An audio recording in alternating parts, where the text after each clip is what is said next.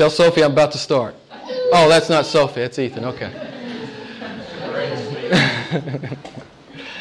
um, when was the last time the word joy um, crossed your lips? Well, not as a proper name, obviously. Not as a proper name. When was the last time you used the word joy in a sentence? When was the last time you experienced joy? And what was the occasion? Some years ago, when I was still in business and I was preaching on the side, I was doing an in depth study of the use of the word joy in the Bible. And I thought, I got a great idea. I was going to preach that Sunday, and it was, uh, I was doing my job, and I thought, hey, I'm going to ask everybody I encounter today, when was the last time they used the word joy? When was the last time they, they talked about joy? So I, I did a survey. I asked coworkers and vendors and customers, and I asked my boss, I asked the guy at the drive through at Taco Bell, and almost unanimously, I got a blank stare. Almost unanimously. Now, the men were terrible. It was like they thought it was unmanly to even talk about joy, much less feel joy. They were just awful. Some of them finally would stutter and stammer and say something about their, their family, like that was the right answer or something. But um, the women did much better. I bet you could guess what the number one and number two answer was for women. Birth and marriage. Birth and marriage, yes the wedding day and the birthday. So, how would you define the word joy? The dictionary says it like this a condition or feeling of great pleasure, happiness, or delight. One of the synonyms listed for the word joy, I was a little surprised, I didn't expect it, is the word fruition. Uh, I thought that was pretty interesting. Here's a definition of the word fruition the agreeable emotion accompanying the expectation, acquisition, or possession of something desirable. Essentially, fruition means completion. So, in the deepest sense, joy involves completion. I thought that was a perfect definition with respect to how the Bible speaks about this wonderful emotion of joy. True joy is bigger than simple happiness. I think we would have to confess it's larger than just momentary pleasure, human happiness, is chiefly connected with what happens to us during the day. Most uh, often, it is purely uh, circumstantial. It's based on what's going on in our life. Biblical joy is much different than that. Obviously, it's deeper and it's bigger. It transcends circumstance. It transcends whatever's going on in our life. Good, bad, indifferent, whether it's hard, biblical joy transcends uh, the circumstances of our life. So we have this perfectly good English word that almost is never used the word joy. Think about it. When was the last time, when you weren't doing your Bible study or answering a Bible study question, that you used the word joy in a sentence? The truth is, most, human, most of humanity does not know anything about real joy. But God's different. God is different. Joy is a pervasive theme in the Bible. The word joy, rejoice, and delight are used over 500 times in the scriptures. How could joy not be a pervasive theme in the Bible, right? Jehovah is the main character in the Bible. How could joy not be?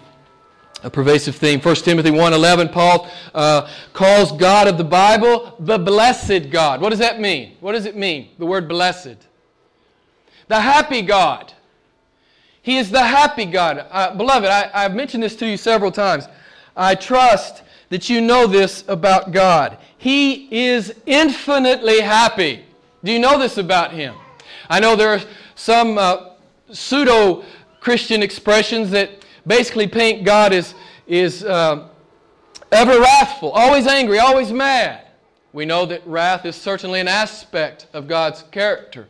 But God is infinitely happy. His happiness is not like human happiness, it's not circumstantial. It's based solely upon who He is, His own excellence, His own perfections. John Piper says it like this. I love it. Our Father's heart is full of deep and unshakable happiness. And we can be sure that when we seek our happiness in Him, we will not find Him to be out of sorts. We will not find a frustrated, gloomy, irritable father who wants to be left alone, but instead a father whose heart is so full of joy, it will spill over onto all who are thirsty. Any amens on that? God is a God of infinite and eternal, irrepressible, overflowing happiness and joy. The Bible reflects this from beginning to end. You know what, you know what the Bible says about creation. Job 38 7, when God said, uh, Let there be, the morning stars sang together, and all the sons of God, what? Shouted for joy. You know, too, I assume that redemption was driven by joy. Hebrews 12 2, for the joy set before Christ, he endured the cross. Eternity will be full of joy. Psalm 16, 11. In thy presence is fullness of joy. In thy right hand there are pleasures forever. So, if the Creator God is full of joy, why aren't men? You know why, don't you? Amen. Genesis chapter 3.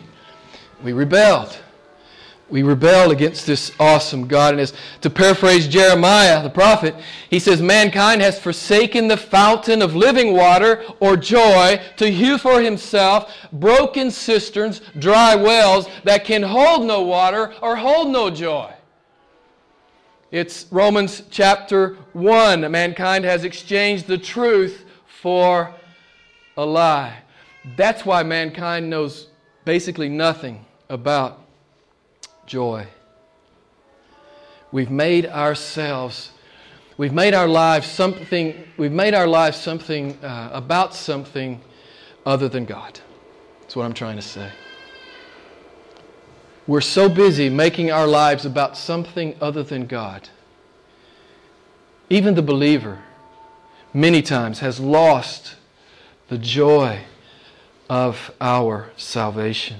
But in God's mercy, His grace, and His, His compassion, He has staged an intervention. He has stepped into uh, flesh. He has stepped into time, and He's bringing His joy to His people. He's bringing His joy to His people. He's come to get us off dry wells, the dry wells of sin and self. He's come to give us Himself. God is the gospel, as John Piper says so perfectly. In John 15 11, Jesus says, These things I have spoken to you that my joy may be in you. I love that verse. I love that verse. How can you not love that verse? The joy of God, He's going to put it in us. He's doing that as He brings us into conformity with His Son. He says that your joy may be made full. Beloved, it's Colossians 1:16. I know I bring that verse up all the time. But the reason I do is it's so foundational. We were created by Him and for Him. And when we come into relationship with Him, we actually taste and experience the purpose for which we were created. The byproduct of that is God sized joy. It's, it's fruition, it's completion. At least we're on that road toward completion. Again, as God is at work in us to bring us into conformity with Jesus Christ. Philippians. You say, well, Jim, what's that got to do with Philippians? Everything. Philippians has been called the epistle of joy. Paul just spills his heart out to this church. And he mentions the word joy and rejoicing about 15 or 16 times. It depends on which translation you look at. Paul just keeps talking about it. It's spilling out of his life and it's spilling out onto the page as he talks about the relationship he has with the Lord and the work that he is doing. It's the John 15 11 thing for Paul. He's living the joy of God. We touched on it last week. Paul is a true disciple. He has completely given himself away to Christ. Let me just stop and ask you have you done that? If you call yourself a Christian tonight, that should be one of the first transactions. I completely give myself away, utterly and completely, to the Lord Jesus Christ. We saw, we talked about this last week. This is something Paul had done. Philippians 3 8. We read it last week. I'm going to read it to you again. Paul says, I count all things to be lost in view of the surpassing value of knowing Christ Jesus my Lord, for whom I have suffered the loss of all things, and I count them but rubbish. That's dung in the King James. The literal Greek is refuse, in order that I may gain Christ. Paul found fruition and completion and joy in Christ. Beloved, if your joy quotient is low, it's your fault, it's not your God's fault. You've let your life become about something other than Him. If you don't have joy in your heart, it's not His fault, it's your own fault. You somehow let things get into your life that mean more to you than Jesus Christ. Beloved, it ought not be that way for the true Christian. So jo- uh, Paul's joy spills out all over the page, and he writes this letter. Many of you know he's in his first imprisonment in Rome as he writes this letter. It's 61 AD. He's principally writing to thank the church for their continued support of him. Uh, this is Paul's most personal letter in Scripture. He's obviously very close to these people and he loves these people. This is a very, very personal letter. Paul had planted the, the church about 10 years prior to the writing of this letter. I thought it would be good to just take a few minutes and remember how the church of Philippi was planted. Anybody remember Acts chapter 16? Uh, it tells us why Paul ended up in Europe. The Holy Spirit had blocked him for, from further teaching in Asia, and he saw a vision. He got a vision from God, and it was a man calling Paul to come over to Europe, come on over to Macedonia, and share the gospel. So, this is what Paul does. He sets sail for Europe, and he quickly comes to Philippi. Uh, he, as you know, Paul's uh, habit was to go to the synagogue. There is no synagogue in Philippi. You had to have 10 Jewish men uh, uh, to have a synagogue. They have no synagogue. So, where do the Jews go on the Sabbath? Without a synagogue, they gather, if there's a river, they gather at the river. So Paul goes to the river and he finds some women congregated there. And he begins to speak to them. You may remember one of them is named Lydia.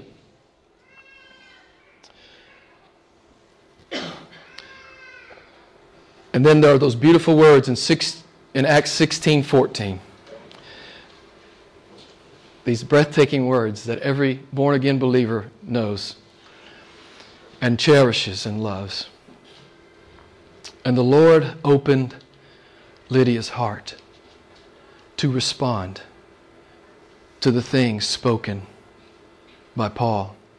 I love how Eugene Peterson paraphrases that verse as Lydia, as Lydia listened intently, the master gave her a trusting heart and she believed.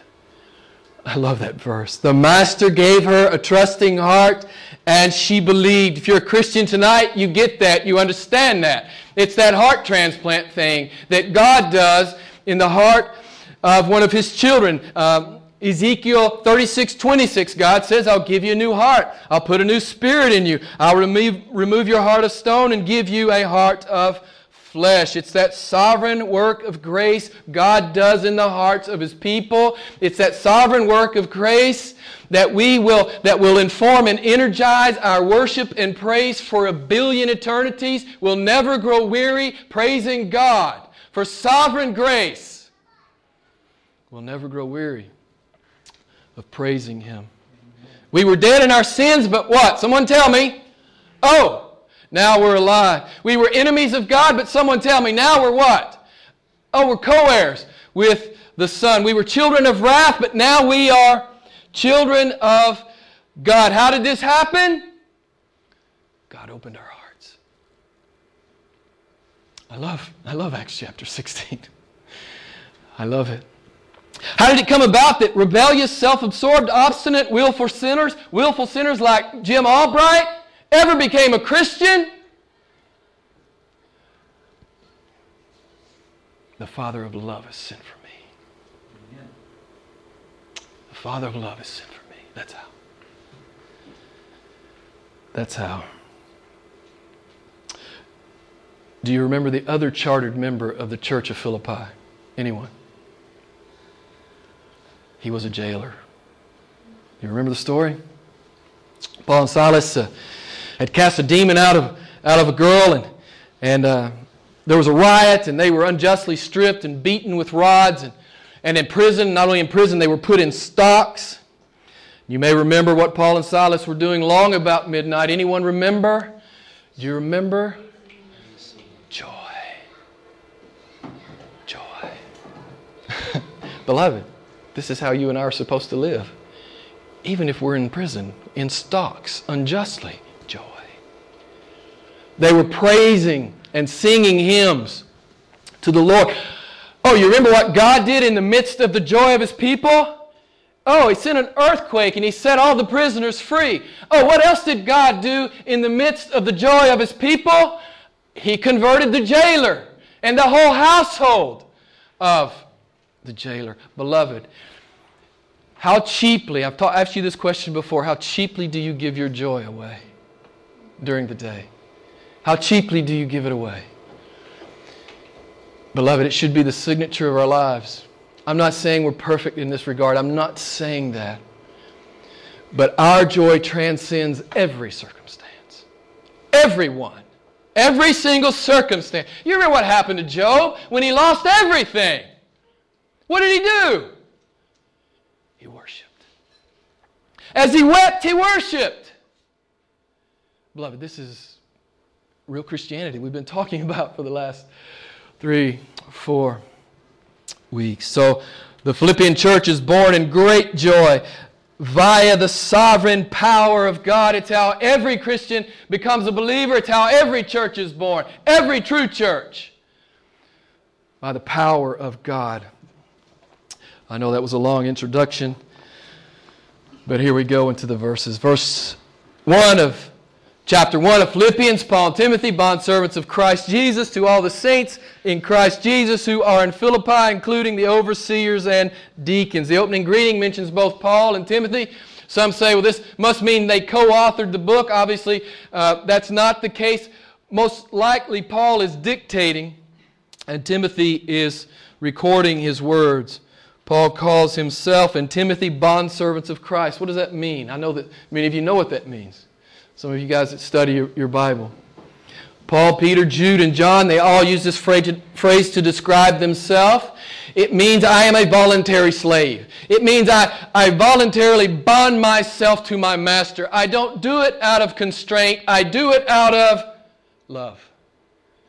I have, as I said earlier, the disciple says, I give myself away to this beautiful awesome God. I voluntarily bond myself to Him. I'm a slave of Jesus by choice. It's what we've been talking about. It's real Christianity. We've been talking about it the last three or four weeks. Real Christians don't have to become disciples to be saved. Real Christians have to become disciples because they are saved. We can't help it. we have to go with Him. He's compellingly beautiful, He's compellingly desirable. He has the words of life, as Peter says. Try to stop me from walking with Jesus. This is the confession of the bondslave of Christ. Do you notice Paul is writing to all the saints, he says, verse 1. Does this mean that if, if I don't have a statue at the Vatican, then I, I, I'm not being addressed here in this letter? Is that what that means? Of course not. Saints are not super duper Christians. That is a false, non biblical notion. The Bible uses the term saint to speak about all true believers, all born again believers who have been sanctified or set apart by the finished work of Jesus Christ. If you're a real Christian, you're a real saint. That's what the Bible says about you.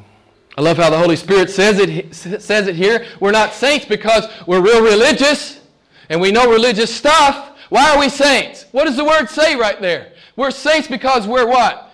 In Christ. That's why we're saints.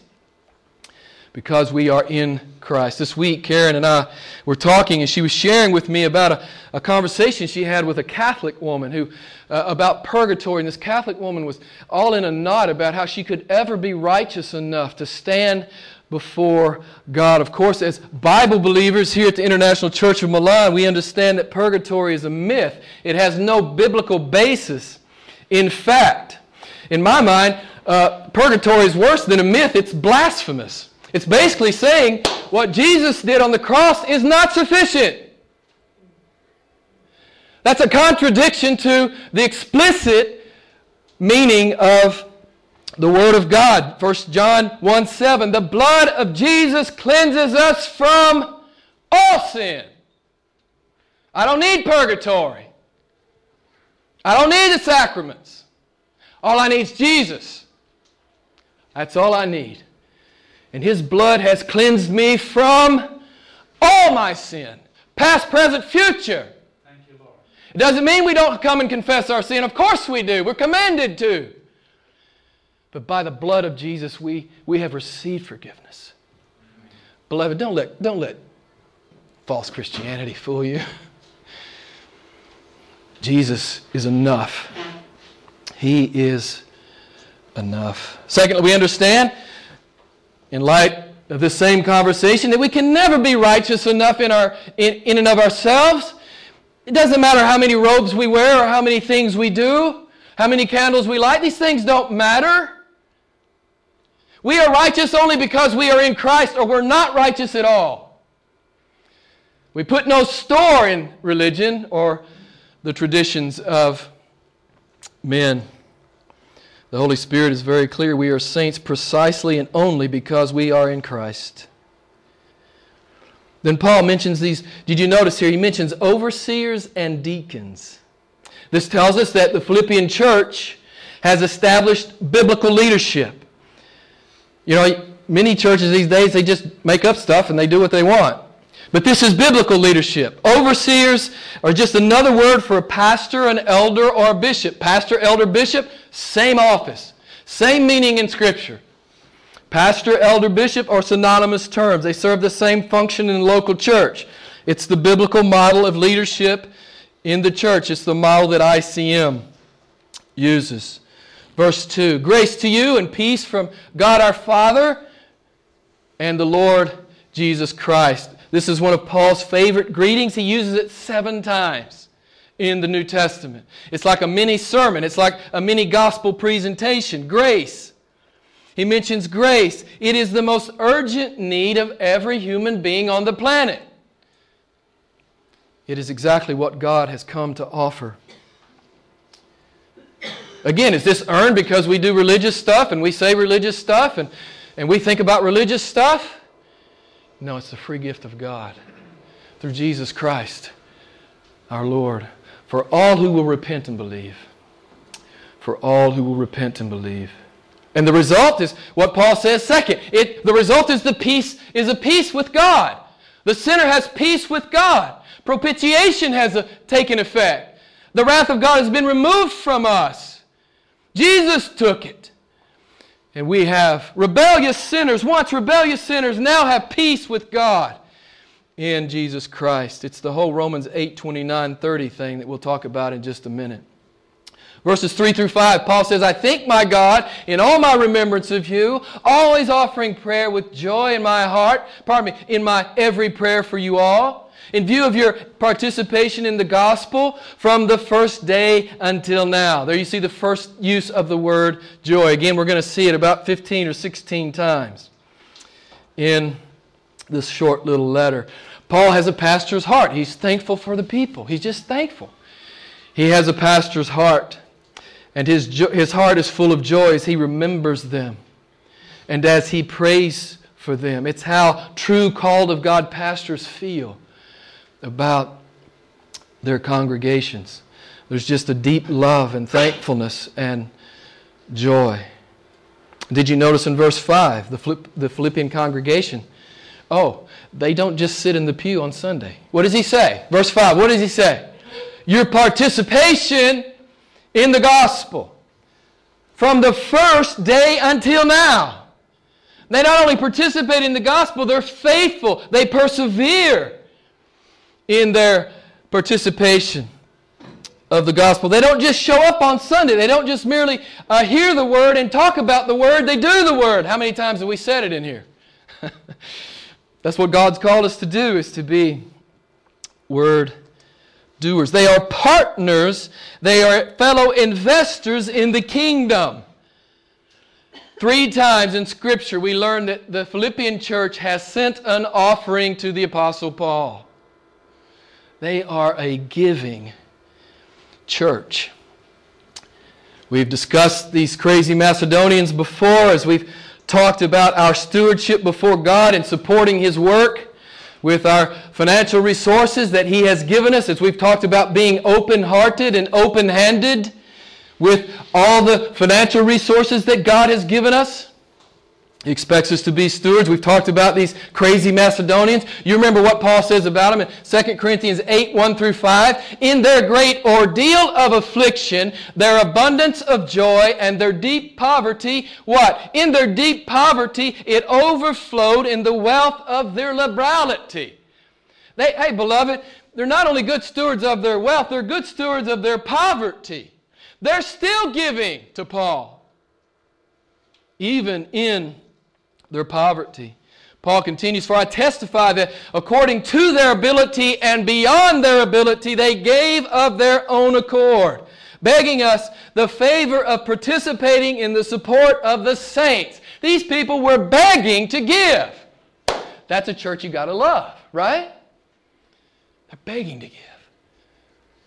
They get the whole, yeah, they get the whole, it's more blessed to give than to receive. They get that. And it's, it's their lifestyle.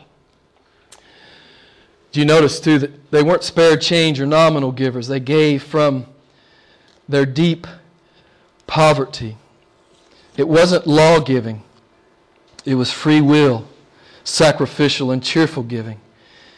It was about understanding what a privilege it is to finance what God's doing. Beloved, it is a privilege. It's like getting in on the ground floor of Google. It's, let me restate that. It's infinitely better than getting in on the ground floor of Google. You cannot outgive God, beloved. And these Philippians, they knew that. Jesus said, Give, and it will be given to you. Good measure, pressed down, shaken together, running over, pouring into your lap. For by your standard of measure, it will be measured back to you. The Philippians got it. They understood it and they lived it. Verse 6 For I am confident, Paul says, of this very thing, that he who began a good work in you will perfect it until the day of Christ Jesus.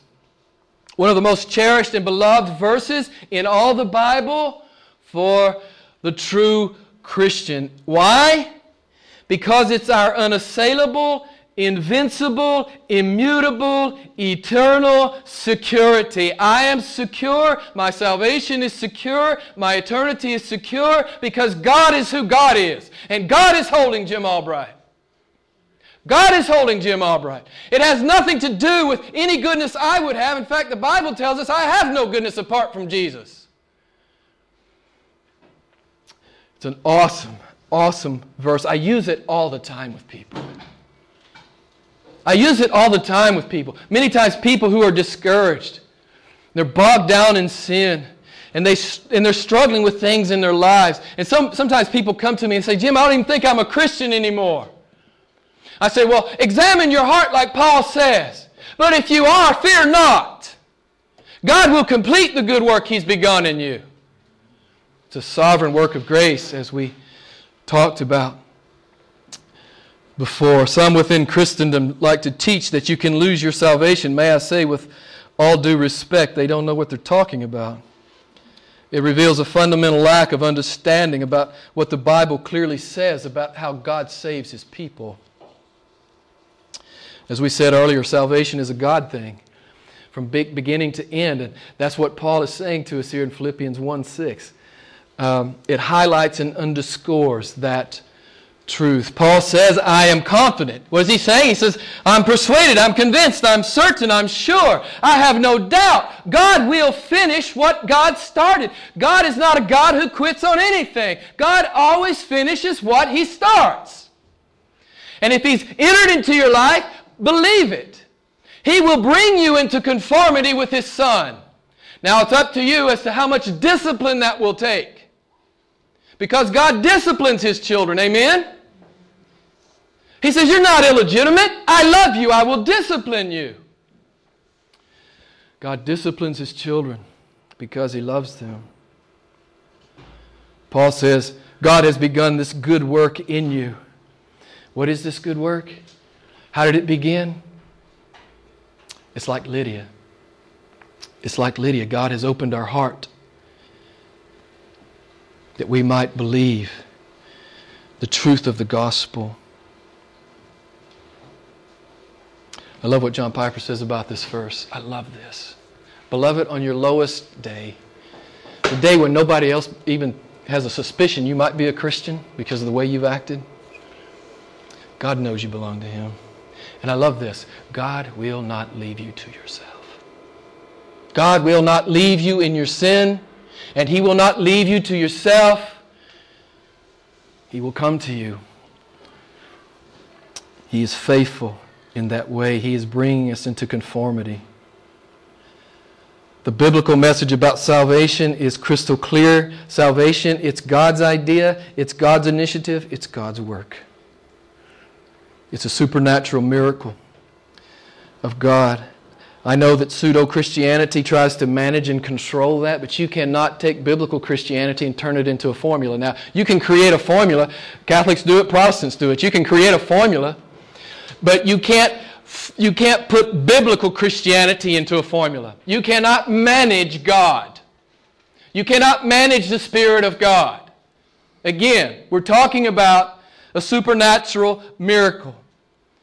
You cannot put Christianity, biblical Christianity, into a formula. It is the exclusive domain of God. God saves, no one else does. No one else can. No church, no pope, no priest, no preacher. No one can save but God.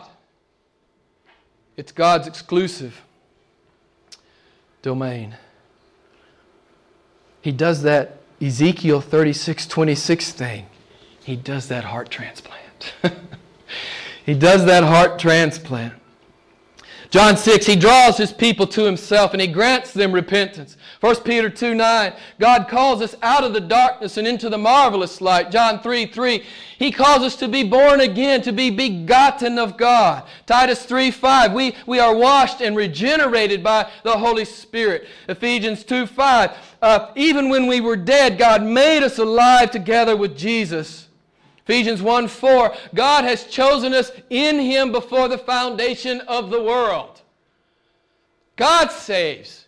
Am I saying that men don't need to respond? Of course, that's not what I'm saying. The Bible teaches both things God is sovereign and man is responsible. You say, well, Jim, seems like there's tension there. I think there is some tension there in, in, our, in our brains, our two and a half pounds of gray matter. But these are truths that God teaches. Truths that God teaches. He says he's sovereign and he calls men to repent. Beloved, both things are true. Both things are taught by the Bible. It's, it's Romans 8 29 30. You guys know this text. Perfectly amplifies and echoes Philippians 1 6. For those whom he foreknew, he also predestined to become conformed to the image of his Son so that he would be the firstborn among many brethren. And those whom he predestined, he also called. And those whom he called, he also justified. And those whom he justified, he also glorified. While many in the modern church don't like it when God talks like that, that's how God talks when it comes to the salvation of his people. God says, I saved my people, and it's a done deal. Romans 8. Did you notice all of those verbs are past tense? God says, I saved my people. Oh, I have saved my people. I am saving my people. I will bring them to myself forever and ever. God has utterly, completely, wholly, and irreversibly saved his people. And I'm, I'm, I'm, I'm done, but I have to talk about one more thing. I'm not quite done. It's almost like I'm done, but I'm really not. Do you remember that breathtaking thing we learned in the Gospel of John? Most of you weren't here. We went through the Gospel of John, and for a couple, it took us a couple years to get through that awesome gospel. Jesus said it nine times. It's a big deal with Jesus. He said it nine times. He says, he talks about the fact that the redeemed are a gift from the Father to the Son. That takes my breath away. Jim Albright is a gift from the Father to the Son. I can make a lot of airtight art, biblical arguments for my own eternal security and for yours, but maybe none more beautiful and compelling than the simple fact that I am a love offering from the Father to the Son. You think Jesus is going to lose one of those? You think Jesus is going to lose a gift from the Father? Let me ask you if this is true and it, it's biblically accurate, how could Jesus ever lose a gift from the Father? Another thing Jesus says five times in the Gospel of John is he says, he says, not only is this a gift from the Father, he says, I'll never lose one of my people. He says, I'll never lose one of my people. Ever. Ever. Beloved, we are eternally secure. John 10 28, Jesus says, No one can snatch them out of my hand. Remember? Do you remember John 10 29? He says, No one can snatch them out of my Father's hand. Beloved, you got, you got the Trinity hanging on to you. We are secure. God will complete the good work He's begun in you, He will never let you go. You are eternally secure in Him. Philippians 1 6 simply reiterates what Jesus says in John 6 39. Jesus said, All that the Father has given me, I will lose none. I will raise them up on the last day. And that's what Paul says here. We will be perfect, in, uh, He will perfect us until the day of Christ.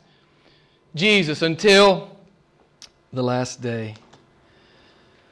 The King of love has sent for His people. And beloved, no one can stop Him or no thing can stop Him.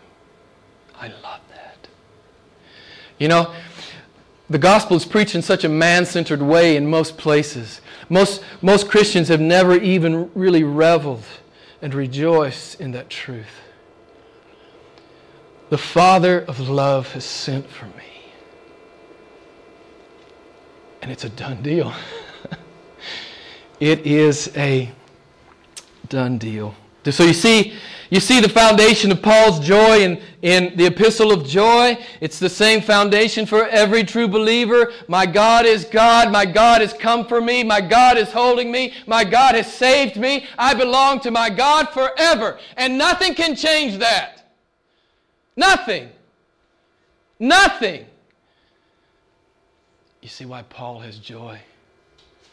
Beloved, if you think deeply about these things, if you let these things inform every single day of the rest of your life, you too will learn how to walk in the joy of Christ Jesus.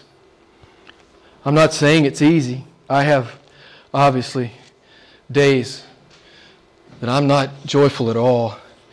But you know what I have to do? I have to confess that to God because I should be. I should be. And I think I think it just seems good to close with Romans chapter 8. You know, here in uh, this great chapter, maybe the, the, the greatest chapter in all the Bible, I don't know. But right there after verses 29 and 30, after God says, I save my people and I save them utterly, it's a done deal. And then this is what the Holy Spirit has Paul write. What then shall we say to these things? If God is for us, what? Who can be against us? Beloved, no one. No one can be against you if you belong to Christ. Verse 32 He who did not spare his own son, but delivered him up for us all, how will he not also uh, with him freely give us everything? You know what? If you need help with your joy, just, just in the morning read Romans 8. Just read Romans 8. Verse 33 Who will bring a charge against God's elect? God is the one who justifies. Who is the one who condemns? Christ Jesus is he who died. Yes, rather, who uh, was raised, who is at the right hand of God, who is interceding for us. Did you hear that? Not only has He saved you, He's interceding for you. If you look at verse 26 over there, you'll see that the Holy Spirit is interceding for you. Yes, He'll complete the good work He's begun. Do you see it here in Romans chapter 8? Verse 35 Who shall separate us from the love of Christ? Shall tribulation or distress or persecution or famine or nakedness or peril or sword, just as it is, just as it is written, for thy sake we are being put to death all day long. We were considered as sheep to be slaughtered. But in all these things we overwhelmingly conquer through him who loved us. We are Nike. We overcome. Everything we overcome. Verse 38 For this is the same word he used in Philippians 1 6. He says, I'm convinced that neither death, nor life, nor angels, nor principalities, nor things present, nor things to come, nor powers, nor height, nor depth, nor any other created thing shall be able to separate us from the love of God which is in Christ Jesus our Lord. Anybody want to say anything? Amen. Amen. Beloved, live your joy. Live your joy.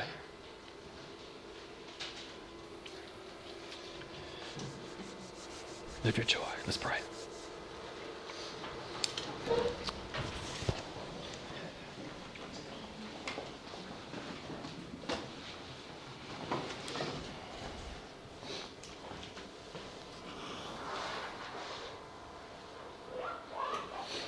Father, thank you for this beautiful word. Thank you for this assurance that we have in you. We put no confidence in religion. We put no confidence in the traditions of men. We put no confidence in what men say.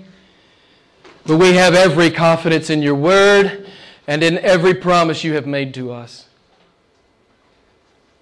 And with great joy, we claim this eternal life that you have freely offered. Father, we confess our sin before you knowing that we don't need purgatory. The blood of Jesus is sufficient to cover every sin. And we praise you for that, great God. And we praise you that our salvation is yours from beginning to end. We praise you, great God, that, that you call us, you give us faith, you grant repentance.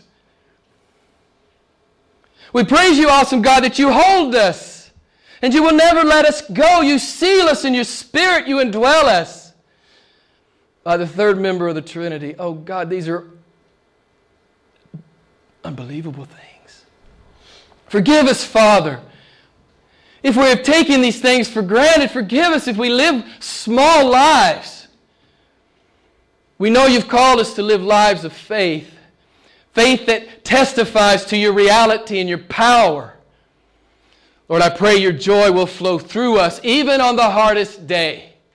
Your joy will flow through us.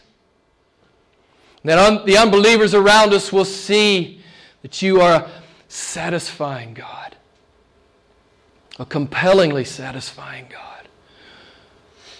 On our best day and on our hardest day.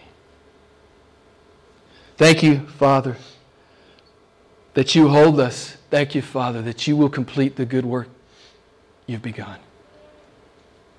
I pray, Lord God, that we would go out in the world and live that with great boldness. My Father is sovereign, and I walk in His power. I walk in His joy. Lord God, help us to help us to appropriate those truths. I pray all this in the beautiful name of your Son. Amen.